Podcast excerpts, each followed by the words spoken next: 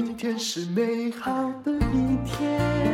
欢迎收听人生实用商学院。今天我们来讲一个总经理的故事。他的故事还真的是女总经理里面呢，诶，蛮曲折的。但重要是他要敢讲啦啊！林台佩，你好，哦，丹如姐你好。他哦，这个路数呢，也就是没有像我这么老才念博士啊。他现在应该嗯小我蛮多的，但是呢，也是人生倒过来，现在才在念生计博士，然后一样跟我一样，心里想说，发表期刊怎么这么难？好累。我第一个被打击是，我真的以为所谓的期刊哦，好像周刊啊，或者是月刊啊，没想到很多期刊是半年刊呢，对不对？那半年刊。又有升等的什么论文加进来，那很多人都是有目的才在写论文嘛。当然，有些人是很有小问在写，但是大部分的人都有一些其他的需求，所以就变成僧多粥少。我第一次发现，我就变成当时那个傻傻的想投稿，然后就不知道怎么投的家伙。哎，嗯，投稿真的是很困难的一件事，尤其现在的 SCI 期刊可能。其实有很多期刊，但是现在好坏，其实大家一看都看得出来。有些是嗯，可以用特别的方式；有些真的是靠能力。是，而且我们学校规定的是什么？呃，还拼不出来哈。C S S C I，对，我终于拼对了。就是他一定还要什么认可某个国家的认可国际期刊。所以这种哈，就如果你叫我随便发，那我就。拜托一下哈，求求各位哈，总是会有朋友嘛。可是现在没有哦，而且他们哦，这种学术界哈，对于我们这种大众界的，真的还是蛮排斥的，是不是？Reviewer 他是会看的，然后真正的如果在怕你为自己的厂牌说话，对不对？以你那边，对，所以我们还是要真正的去做实验，拿着数据，然后因为我们 publish 也是要一个点数以上的 paper 才能真正。让学校承认，对 我们也一样，就是要看学校严不严格。对，有的只要去参加研讨会就过了，就是他不会看点数，但是有些就会要求点数、嗯、或是多少 percent 这样子。对，不过我今天不是要讲期刊了，反正我们两个如果讲这个哦，自己苦个半死，但要听一定没有人听，真的。就是心里想说，活该你去念什么博士，太无趣了。对，那但是我们今天要讲哈，对林台佩的。很有趣的前半生之旅啊啊！她现在还是很漂亮，她每天就穿着那十五公分高跟鞋站着，你会觉得她是时尚模特，但是不觉得她是女总经理啦。可是其实哦，她的人生故事还挺曲折的。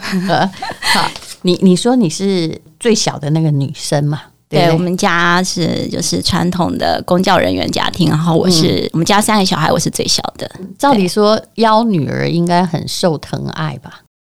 呃，看受谁的疼爱啦。爸爸会比较疼，然后、嗯、但是两个哥哥会跟你打架，啊、因为哥哥年纪差太多了。那为什么哥哥应该要保护你？为什么会打架？他们会觉得你受宠啊，东西都给你啊，然后爸爸妈妈不在的时候，有可能就会故意逗你啊，然后就会。哦看你生气，他就会很开心，这样子。这就是男性的那个基本心态。那你后来发现说，就是嗯，你看起来就是一副娇滴滴，现在讲话也是嘛啊，然后都穿的很女性化，留着披肩的长发，这个 image 到底是好还是不好呢？其实这个话题真的是以传统的台湾社会，或是其实是人都是这样，女生的外表很。老实讲，在在现在外面都是很重要的，嗯、但是它其实是两面刃。在我的经验里面，嗯，它常常会给人有很好的印象，然后很容易的迈出第一步，这是优势。嗯、对，但是它另外一任就是人家会觉得，哎，你是不是花瓶，没有内容。嗯、然后，所以这件事情是在我念硕士班研究所的时候，嗯、我第一次发现。哎呀，那时候可是顺路念，还是顺路大学毕业出头的时候了。呃，晚一年吧，大概就是二十几岁，对，二十对二十多，大学就是硕士班嘛。嗯，然后二十多岁的时候，然后我去找，因为我们这种生化的实验室就要去找指导教授。嗯，哦，你念理工的，对。然后我第一次去 run 的时候，我找了一 run，每个老师都找，但是哎。大家都叫我再想一想，嗯，然后最后我进了一间女生一个教授的实验室，她跟我关系很好，她后来还像我妈一样，然后她后来跟我私下讲，当初你在找实验室的时候，其实每个老师对你的存疑就是，哎，你会不会是花瓶啊？你会不会除了实验做不好之外，会不会影响到实验室的运作啊？所以，嗯。你讲话又有点在撒娇的那个意味，对不对？就是我其实就是天生的爸爸，就是妈妈生给我。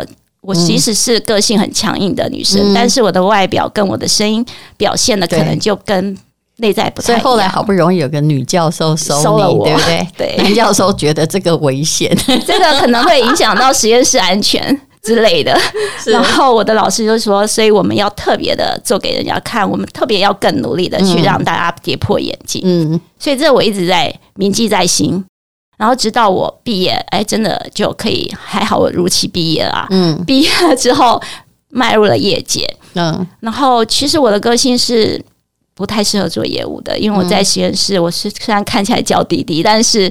我其实是蛮冷的，然后就本来是想要当科学家了，对，就是比较在实验室或者是 tech support 那一块的。可是我去 interview 的时候，哎，就被推到了业务部门，然后我就莫名其妙哎被去叫做了业务这样子。因为花瓶就当业务，你刚刚说过有好处啊，有好处。但我那时候不太敢跟人家讲话，你知道，我第一次当业务，我还记得我第一次去跑客户的时候，我站在中央研究院。那时候是国家卫生研究院在那里的时候，我站在走廊，我站了一个小时，对，我不敢进去，我不敢敲门，因为我不会跟人家主动讲话。嗯、是我现在非常感谢里面一个博士后研究、嗯、一个 postdoc，他突然问我就经过看到我问我，哎，你要找谁啊？我就只好跟他说我是某某家的业务，嗯，他就把我带进去了，嗯，然后我就坐在他的 bench 上，然后每天都坐在那，就开始了第一个单。然后三个月后，我就变成 top sales 了。请问中研院是可以卖什么？做实验的东西啊！哦，我是就是做实验，就是那些专业的我们不想知道的东西，对，就是实验室会用到的一些实验用的东西。嗯，我是从这样的业务。所以你看，长得漂亮也是有优点呐、啊，对，所以它是优势啊。但是你慢慢的要晋升啊，嗯，你要变成你要对话的窗口不是实验的管理者，你要对话的窗口是教授。医生啊，你要走专业的，然后当然你也有硕士学位啊，对不对？在我们这个领域，硕士学位那时候是算基本款，嗯，对，所以很多业务都是比较不会讲自己专业的部分，还好老师愿意听我讲，这可能就是我的一点点优势。然后听了我讲之后，又觉得，哎、嗯，我站在他们的立场去想，他们实验可以用到这些东西，嗯，就不是在推销的方式去跟他们讲生意，嗯、所以他们就会比较更接受我。其实我一直觉得赏心悦目又好沟通，嗯、对不对？就是要利用天生的长处啊，是不是？所以是也也是因为这样，人家才把你推上那个业务那一端，否则你可能一辈子啊就。很妙哦，他会搞不好会穿着高跟鞋在那里做化学实验。没错，所以真的人生就是的一个人，真的是计划赶不上变化。就是我在这个人生路上二十年，在这个业界的路上，其实面对很多次的抉择，很多次的考验。然后我觉得他勇敢踏出舒适圈，是我现在一直在跟人家讲的，就是当你敢踏出去，你就会觉得没有做不成的事，就有可能还会。发展出更大的空间，是我也都是这样告诉我自己。嗯、虽然有时候真的很苦，后来想想说。那躺平也没什么太大乐趣啊！躺平的时候，我也是在找事做，不是吗？那不如现在哈，就让那个困难的巨浪来把我冲垮吧。对啊，那搞不好巨浪你变成超级游泳员，就是 就是对，就是你可以在里面悠游自在。所以你现在就知道说，因为你生化的硕士其实就基本学历，所以即使你现在已经当了，比如你资美德的总经理。但已经在业界累积了很多的东西，你还是回去，希望自己还是就是有一个系统化学习的基础，对不对？以后讲话就是更能有更有力。对，就好像我最近有个朋友，他是念了九年，反正中中间他也得了癌症，你知道，他就是把那个博士就念到了。然后念到之后，他就马上给我一张名片，说：“你看，我终于印上去。”我心里想说，其实以你的这么有钱，或者是人家已经是上市公司的董事长，我是真的觉得大家都觉得你是爬代的。可是我知道，那可能是你的人生中的一个很巨大的意义。其实对我来说也是、欸，诶，我也是觉得它是一个 mark。其实我外表看起来这样，我某部分也是蛮传统，所以在念书这一块，其实我一直在我爸妈的期待下，对，我也希望让我爸看到我的明面上。你你是一个很妙的人，我也知道你个性可能很硬，而且我看你执行这个计划，像那个你之美德鲜干红胶囊，整个 plan 就是在他的领导下，那现在在市场也得到很好的回馈，这个人一定有他强硬之处，可是他的。外表哈又是看起来很柔弱，然后穿衣服呢又很像伸展台的模特儿，就是他是很妙的一个人呐、啊。可是我觉得你有很多让人难以想象的地方，比如你是医疗产业的业务高手，那看起来好像会很受欢迎，但是又不善交际，对不对？你的婚姻看起来还更怪，呃，就是 大家都觉得应该很多人追你，可是你却自己说。真不好意思，我还嫁不出去，我真是嫁不出去。怎么说呢？哎，大家如果有看到你的长相，在听他嫁不出去，每个人心里都在鼓掌说：“哎呦，这样好。” 因为你看，连他都嫁不出去，真实在。我这样讲不会伤你吧？不会。但是大家可能看不到我，可能就会有一个问号，到底是长怎样？还好我有去做业务这一块，嗯，就是他启发了我的另外一面，嗯、我不知道的另外一面。因为本来就是比较 serious 或是不善于跟人家交际，然后对谈的人，我可以突然训练了这一块。但是我毕业以后就一直都 focus 在工作，嗯，反而我的生活，以为男朋友很多，结果没有，就是大家都觉得你，你要不要喝一口呃果汁比较好讲？你看我们专门在灌来宾果汁的，好，继续。讲到这个，对，就要喝一杯果汁，就是。在人生旅途上，我的感情学分可能修的还不够，嗯，啊，或者是没有去修，嗯，所以在沿路，我其实真正交往的对象并不多啦。嗯、然后一直到了三十七岁，我爸我妈其实很担心，每天问我：“哎、嗯，万，今天是万圣节，今天圣诞节，今天情人节，你怎么都在家里呀、啊呃？没约会，没。嗯”然后我只好三十七岁的时候，嗯。我妈身体又不好的时候，嗯，决定一个半月嫁给一个刚认识的男生。就是这个相亲是你妈安排的？其实不是，还是朋友介绍。啊，然后你妈为什么知道？就那天正好我妈在台北，我开着车要带她去医院，然后正好那天有事情，然后因为那个男生正好在我车上，哦，所以你妈就觉得啊，好不容易逮到一个男的，就得我那个 不会吧？就是这样，在车上那个男生就跟我妈说。我照顾台北可以吗？我妈就说蛮感人的、啊。我妈就才认识一个多月，一个半月哦。然后我妈吓一跳，因为我工作之后几乎没有带过男生回家，应应该没有听过有人要照顾你。没有，她心里想说：“ 哦、我终于可以交棒，可以放心。”她就马上在车上说：“好啊。”我自己都愣住，我我也开玩笑，我以为是开玩笑。结果我妈就当真。然后那时候我还记得我爸在。大陆，嗯，探亲，嗯，他就打电话回来问我妈好不好，我就结果就跟他说我要结婚嘞，然后我爸更吓到，傻眼。所以你们一听就是个幸福家庭，幸福家庭的小女儿总是把婚姻想得很简单，以为一切就会跟爸妈一样，就觉得应该一切都可以发生在婚姻后，嗯，所以。就去公证了，就一个半月就去签字了，先去签字。嗯、对、嗯，结果后来妈妈因为觉得身体不好嘛，又跟你说我要看外孙呢。啊，对呀、啊，他还说我帮你找一个保姆，我自己没办法照顾，我帮你找一个好好，哎，还要付钱，挺好的。对我想一想。这又是家境好的女儿会遇遇到的问题。其实我不是家境好哎，我们家就是一个公务人员小康家庭，然后他们都退休了，还可了，就是可以过得去。然后他就觉得他的退休俸可以拿来请一个保姆帮我，可以呀。所以呢，你还真妙哎，你我你直接去做那个，觉得三十七岁很老了，于是直接去做试管。我就决定算了，不用试了。反正我也是这样去登记了嘛。你其实你的做决策的方法是跟我一样，我那时候当然比你更大。可是那个医生会跟我说：“哦，这里有一个过程，有没有先试试看？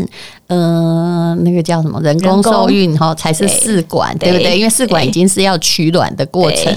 那我就跟那个医生说，我没有时间尝试失败，你要吗？你就干脆跟我试那个最严重的，对不对？万一不行，我就直接认栽啊，对不对？但是。”不要这样循序渐进，再来浪费我的人生啊！我我我是一个就是任劳任怨的家庭，所以你刚刚开始是经过失败，失败了六次，因为你比较年轻了，也没有那时候就三十八了，意思就是没用嘛，就是前面没有用，就就只有试管有用，对不对？就一一次试管中，可是这个也是，就是你前面等于就有点白搭，而且其实做那个人工受孕。那个打针的过程之中，其实是在耗费你的卵子。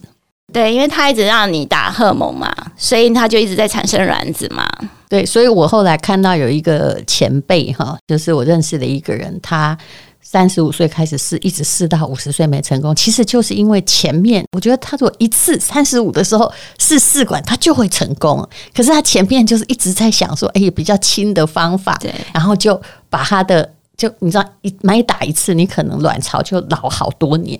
嗯，对啊，因为可是他想说他三十五岁还有机会啊，是是啊对啊。其实我第一次是有看到微微一条线，嗯嗯，所以让我有一点点觉得可能有机会。嗯，但是我就反正总而言之，就是第一次试管也是就才成功嘛。就后来就第一次试管还好有成功，然后我也很开心，我有这个女儿啦。对，嗯、然后你你女儿。呃，诞生多久？你妈妈过世了？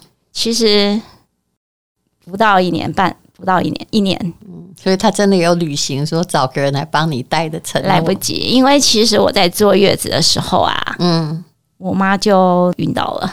她是怎么样？其实她是就是癌症引起的，她其实鼻咽癌很久了，嗯，但是鼻咽癌治疗会产生副作用，是那个最痛苦。但得他其实身边已经，那你那个果汁少喝一点，我可以跟你讲。我知道，其实可是你知道，你越学这个，你越有时候看越开啦。就是对，该是怎样就会怎么样。有时候人生，你你后来发现说，如果哈你们学生记的，万一得了癌症，都不会问为什么，真对不对？自己没有没有必要问为什么嘛。对，就是有时候看太多反而。就会想太开，但是有时候还是会怕了，还是要注意健康是非常重要的，的确是，嗯，对，所以其实我妈那时候几个月就没看到我女儿，一还好我在住院坐月子的时候，嗯，我朋友把我跟我女儿的照片拿去给我妈看，嗯，看完之后我妈就晕倒了，然后就一直躺在医院，就这样都没有醒啊，没有，一年后走了。他可能也是在，只能说他在等待。他等到了，然后他本来要上来看我女儿的，是可是他就突然身体不适，就只看到照片哎、欸，所以我就给他照片，嗯、也是中秋节的时候。可是妈妈走了之后，你就决定说这个婚姻基础很薄弱，对啊。其实我就看开了，我就觉得对我父母的交代应该 也可以到一个。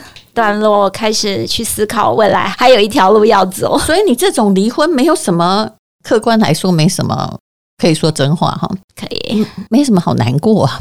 其实我们本来就是草率结婚，所以离婚还是会啦。不要这样，只是大家是很和平啊，也没有因为什么问题 什么的。就是本来期待婚姻之后会有感情，但感情其实好像也没有出来，没办法建立好，所以我就各自去发展。未来的十年好了，对，嗯，所以你不是一个会自怨自艾的单亲妈妈，不会。我觉得虽然带小孩，可能我现在养小孩，发现可能比我受孕的时候还要辛苦。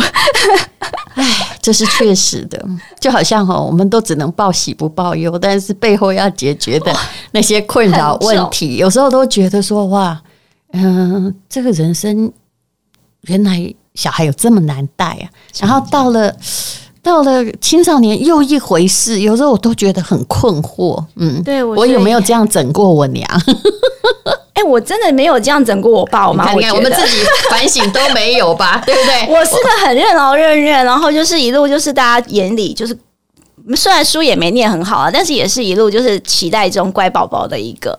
我也没有说要人家盯我功课，或是要对对，这就是我很怀疑的。奇怪，我以为 哎、欸，我以前都想事情想的很单纯，我以为以我的 DNA 应该就是这种。呃，就是奋发图强，自动自发，该自力救济，对不对？然后呃，从小有一点呃，自以为呃很厉害，有一点臭屁，结果后来发现，哎，生出来小孩完完全不一样，真的很辛苦，而且差太多，真的。然后每次因为我工作啊，还有学业啊，然后。就有时候，因为我其实在他出生没多久就开始出差飞了，我就开始都是以工作为主。老实讲，嗯，嗯，所以我都要有一些 backup plan，就是有人要从托婴到托幼，有没有？嗯，然后有啊，我跟我们家邻居也都要相处得很好，然后不时常问女儿说：“呃，有没有？因为独生女，有没有人？你没有朋友吗？要不要来我们家？这次生日要请谁啊？我超热心的，要打好关系。对，因为。”他们没兄弟姐妹嘛？那最重要的是不是？其实我老实说，兄弟姐妹在你的人生过程，大部分帮忙也不大啦。所以要叫他出外要靠朋友啊，从小要练就是要靠朋友。嗯、所以他有几个，就是几个特定的朋友是可以帮忙的。嗯、就是有时候到他朋友家，有时候到我朋友家，有时候到他保姆家，嗯、就这三个地方在一起。然后我也常帮人家带小孩，让你知道为什么？知道，因为大家要互相嘛。我现在我你知道，我们就想的策略是完全一样的。然后如果朋友约我吃饭，像我现在又在写论文，我就说我真的没有空。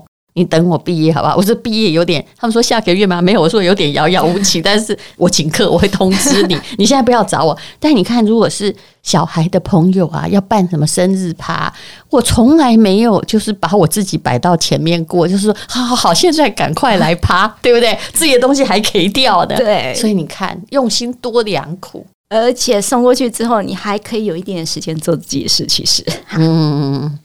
你说的也对，你想的呃，其实就是一堆人的时候，他们会玩在一起。对，对，有时候我们自以为是母子啊，母女之情，但是他们在讲什么，跟我们也已经都隔了世代，对不对？真的没办法，他现在会的可能都比我多，我都没听过。嗯，那我们是不同世代的人，就。我们都说要跟孩子当朋友，但你要不想过，他跟我们当朋友也觉得很困难。好，也就是哦，那你后来又去念博士，对不对？嗯，然后又要进了一个公司当总经理，对，嗯，那你还好吗？就是压力挺大的。嗯、其实会承认压力的人表示还好啊。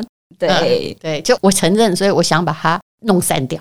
对，所以还是要找。出口啦，还是要抒发的方式。嗯、虽然时间比较少，但是还是要找时间去抒发。其实我有一群好朋友，嗯，然后还好，我就是那一群，就是也是我当业务开始，嗯、然后我们第一份工作的朋友，我们一群大概十个人，嗯、我们定期每个月都会聚餐，嗯，就是一次生日趴这样子，嗯、至少有个资源团体，对不对？错。然后我的兴趣又是好美食。我即使再累，我半夜还是会找餐厅跟吃的 甜点，嗯，吃的这样的人会活得很好。那你为什么这么瘦？我们的产品有效？没有，你真的以你的年纪哈，嗯、就是你那个身材是十八岁的时候，我要饿很久才有的身材，压力瘦吧？我觉得。然后你天生骨架很小，嗯嗯，要感谢我爸爸妈妈。好，所以呢，那现在要告诉大家怎么样？其实现在我们每个人都压力很大啦。那你现在推出的某一些你们的保健品是针对什么问题？像鲜甘红胶囊哦，当然这个产品是我代言的，它有健康食品的字号嘛，所以大家会比较放心。也就是说，让你不要变成压力胖啊，有一种叫做压力胖，尽量哈。那呃，等下，它这个健康食品号上面写什么？呃，也就是不易形成体脂肪啊，所以才敢讲啊。嗯，那么还有什么？你一直推出的产品都要自己有感才行嘛？那我自己，因为自己做自己要有感，所以我会试，而且自己调味。嗯，对，所以啊，你自己就是研究者哈。对，因为我自己黑酵母加维生素 D 是什么样的作用？嗯，这我看是新的啊！就是、我对你知美德，对对对，因为这是老品牌，我对它产品很熟悉。这是新的，嗯、这是新的嘛？我觉得就是健康很重要嘛。然后我又很爱穿高跟鞋，嗯、所以年纪轻轻的，可能我的膝盖关节都不太好，所以我觉得就是一般人会补充的就是钙跟 D。嗯。但是，我希望可以更多的复方。你很像那个电影里面那个叫《欲望城市》里面的女主角，反正只要凯莉脚上有什么样的名牌高跟鞋，你就会发现。呃，我们这位林台配总经理都买过，我也没有啦。我而且大家每天等于走进办公室都在看说，哎，今天穿哪一双？这双新的哦，是这样吗？也没有，我其实是一样有东西用很久的，只是轮着轮替着。只是我喜欢有自己的，你知道一种 style、嗯、生活的方式。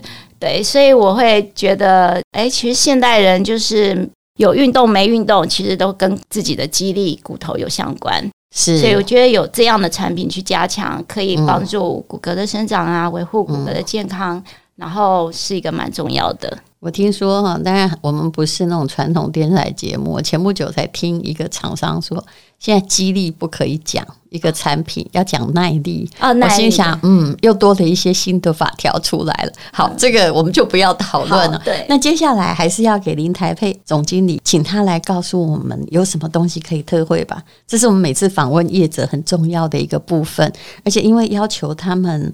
呃，破一种经常的价格，所以都只有七十二小时。很多人都会问说：“哎，那个跑到哪儿去？”答案是不见的。哈，请你去官网找。那现在目前你听到的时候还有哦。好，总而言之，嗯，其实你也没话好说，对不对？好，你先把产品说一下，你就介绍鲜干强骨力。但是还是要，虽然我们不是受那个管辖，但是我们还是要合乎法规哦。好的，来，然后价格一定是你知美德能够提供的特别价格，而且最重要的是，有时候哈，价格就算不能破价的话哈，哎，他们是还蛮有弹性的，他也会满额的赠礼送的很大方。来，没问题。对，因为我们今年很热卖嘛，那就是我们今年强力推出的这个咸肝红胶囊，它的健字号是不易形成体脂肪，但是它在我们卫福部就是申报这个。健字号的同时有做的实验，其实是有关于呃内脏脂肪，我还有就是血液的脂肪的这一块的实验数据，所以其实它对于体脂跟体内的健康都是很有帮助的，所以我觉得这个是很好的产品，尤其在喝了很多饮料之后，嗯，它有很大的姜黄，所以它其实是有。可以对于喝 很多姜黄是一个昂贵的东西，而且后来是台湾的宝物。对，而且姜黄有分，然后还有就是它有特殊的呃制成专利，嗯、所以它可以让姜黄其实是一个很难被吸收的植物。对，听说还是要经过你们的实验分解成某种分子，直接 K 姜黄没有用，没有用。然后还有就是制成上面它也要有一些包覆，嗯，可以让你身体比较好容易吸收。嗯这个会比较自媒体还好啦，如果一般传统电台是你连产品都不能讲，我也不知道他们可以讲什么。呃，好，那好，那那个，所以鲜安我自己是有在吃啦，是我也很喜欢你们的接骨木。啊，接骨梅，对，那个蜂胶饮料，它是用喝的，像我刚刚就把它拿来泡茶喝，就当成呃饮料，把它当手摇饮喝。其实我觉得。我们都会喝手摇饮，但是如果有一个健康的手摇饮，然后又好喝，然后又可以对有自己有一点防护的话，其实是不错的选择。所以我帮他调味调的，就是它是减糖非常多。它原来是胶状体，我现在把它变成即食饮，所以它又降糖了大概有七十多 percent。嗯，所以它相较于热量也比较低。对，我觉得没有那么甜了，对不对？但是有些人就跟我反映。不太甜呢、欸，那但是因为我的口味可能就是就会比较不甜。对，我刚刚其实第一个反应也是不太甜，但是我想这样还是有益健康的，对，我还是好喝就好了。我是想要它风味可以，然后它的功效一定要在，而且不要太多添加物，这是我对于产品的诉求。好，你之美德现在女总经理本身就是个科学家，那你如果想要试试看他这次的优惠的话，请你看资讯栏的链接。谢谢你来分享故事，呃，谢谢。虽然听起来有一点 嗯糊里糊涂。还是带给大家很大的勇气，就是你是科学家，也可以漂漂亮亮，你也可以做业务，对不对？也可以同时当好一个女儿的妈，但是你要用的恐怕就不是传统方式了，因为传统方式完全不适合你。你要接受自己的时代新方式。谢谢，嗯、谢谢。今天是勇敢的一天，没有什么能够将我